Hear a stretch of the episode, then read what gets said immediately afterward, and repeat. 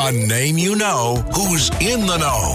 It's the Cindy Adams Show, 77 WABC.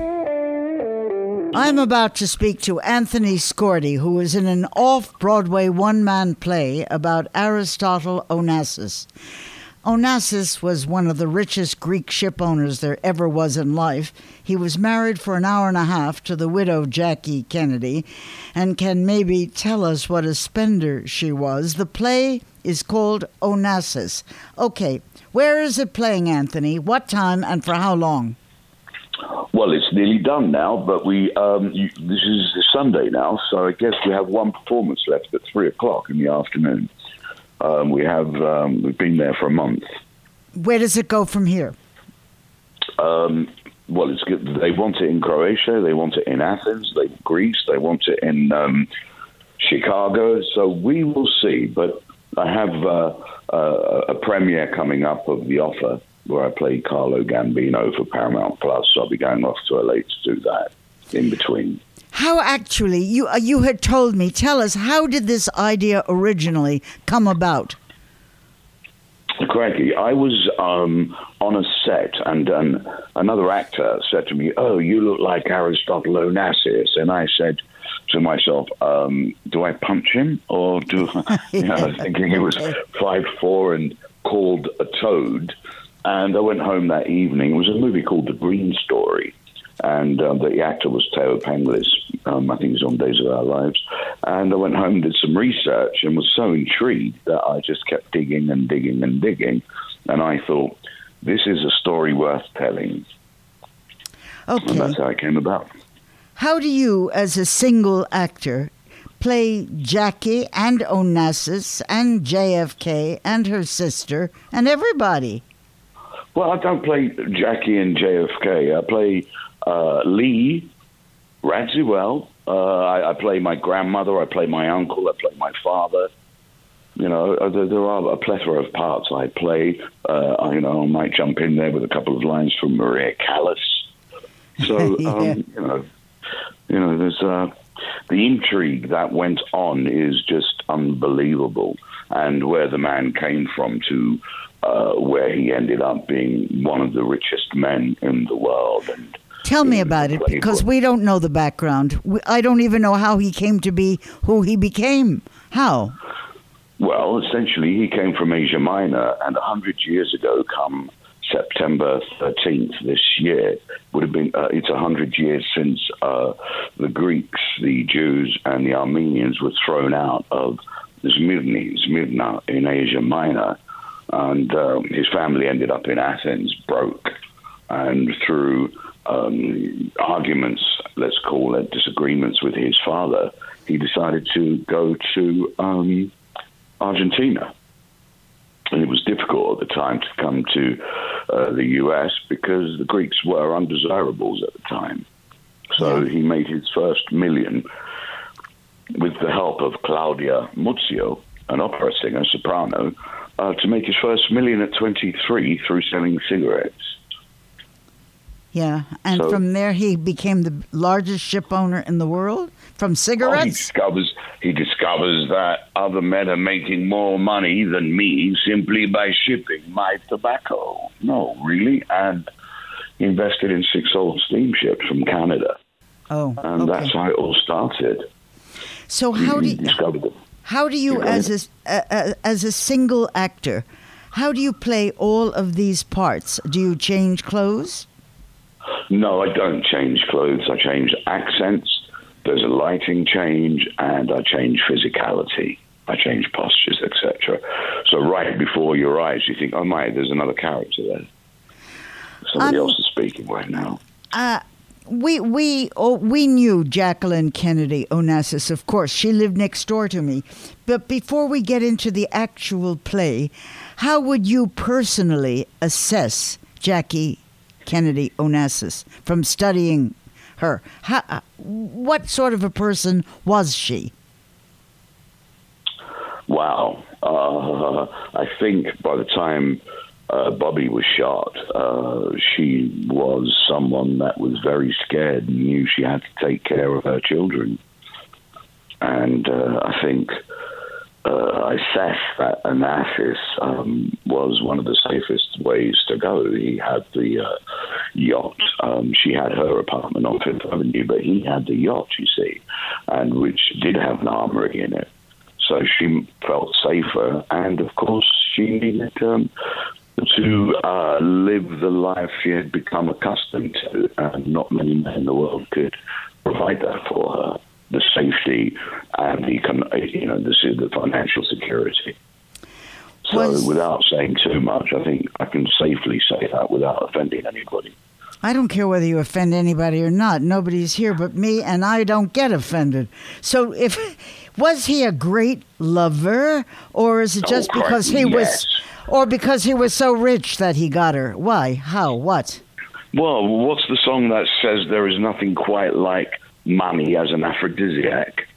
Oh, okay. Isn't there a song that says that? If there but, isn't you know, honey, there should lover. be. Yeah. Okay. You know, the, you know, the, the, he was a great lover. You know, he made Maria feel like a woman for the first time in her life.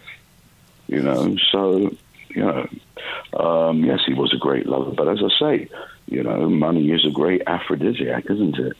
But he was very short and very fat and not go- very good looking, as I recall. He was five four, five five. Wasn't an ugly man in his youth, but uh, and I wouldn't say he was fat, fat. I'd say he was stocky. Okay. I'd say he was stocky. Yeah, squat. But how how do you play Onassis? If you don't change clothes, what do you do to become Onassis on stage? I invite him to take me over. What? And I, I, I, I invite him. I have studied him so in depth and so closely that people are convinced that I am him when I'm on stage. So, um, you know, I come out in a dinner suit, in a tuxedo, and my physicality and all the the, the research that I've done and uh, the limited amount of uh, footage on him, um, I've studied it. So that's how I become the man. And his voice, I've heard it in interviews. So, how did you find out what he was like? If, if, if what did you look at? TV, newsreels, movies, books? How does it? How do you begin such a project? I started reading ten. I read eventually. I read ten biographies, and uh, um, and then, like when I first had written this, there wasn't so much footage on him, but there's more and more as time goes by is being released. And uh, there are small interviews, uh, clips of interviews that I've seen him on, and there are clips of him from newsreels of him walking and smiling. And there's one particular newsreel where uh, he gets angry at something in an interview. There's another interview that I saw which uh, uh, talks. He's asked about the death of his son, and he responds to that. Okay. So you know, there is enough out there to. Um, uh, glean something and use my imagination to uh, fill in the blanks. We all knew about Jackie's monthly spending. Do you mention that? Uh, tell us, tell us about that. What what did you learn? that she had a monthly clothing allowance, and that she would buy use it all up, and in the packages, the clothes would be taken to a store to be resold, um, unopened. So she would uh, liquidate, as it were, those clothes that she'd bought and uh, put the money wherever she decided to put it. You know, so she she she resold the clothes that she bought unworn. She used to send her assistant to do that for her. Is that something you're aware of? Uh, it's something I had heard, but I didn't know that she did it every single month and that he allowed that kind of money. He, how much did he give her every month in allowance? There, there's uh, different amounts, but it ranges between twenty and twenty-four thousand dollars a month. Well, that's nice. You can get at least two blouses, something like that. Um, yeah, at least. okay. Do you? How do you bring Jackie on stage? You're not going to wear a schmata. You're not going to wear dresses. How do you bring on Jackie? Well, I don't represent Jackie at all in this. I just talk about her, and I talk to her. I talk to her. you know, I represent more Claudia Muzio and uh, and uh, my grandmother and my uncle.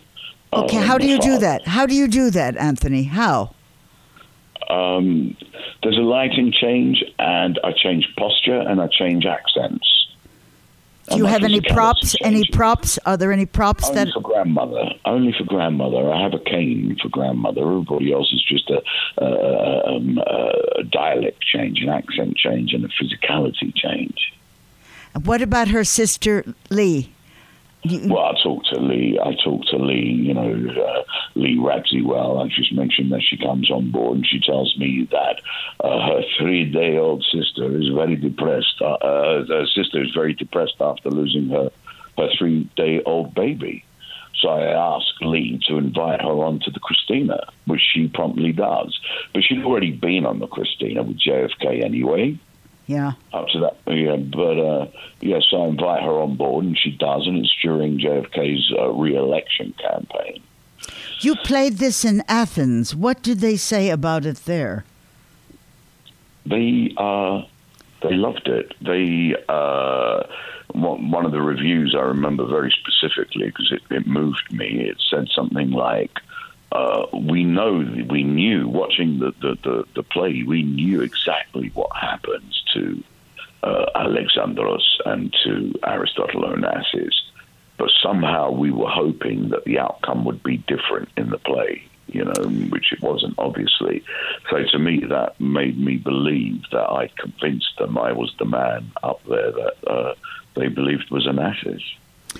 Listen, I thank you for being here. I want to see the play where, wherever next it's going to be. I know it is played without an intermission. Thus, if you have to you cannot see all of Onassis. I know that. It's 90 minutes. It's not that long. It's thank not that you. long. And, you know, there's a performance at 3 o'clock on Sunday, which uh, there are tickets available on Eventbrite. And because I want to fill the house on the last day, I've dropped the tickets down to $30. So, you know, anyone can come and see it. Thank you, Anthony. Thank you for coming on. Thank you, sweetie. My pleasure. Good, Bye. To, good to speak to you. Bye-bye. Bye. This is Greg Kelly for Priority Gold. What does it mean to be America's precious metals dealer? It means that you're in touch with the hearts and minds of those who love this country, value our freedom, and want to protect the future. Priority Gold is that precious metals dealer. They've helped thousands of Americans back their retirement with solid gold and silver. Call Priority Gold at 888-506-6439. Receive free shipping, free storage, a free investment guide, and one of the best purchase experiences in the industry. Call now or go to prioritygold.com.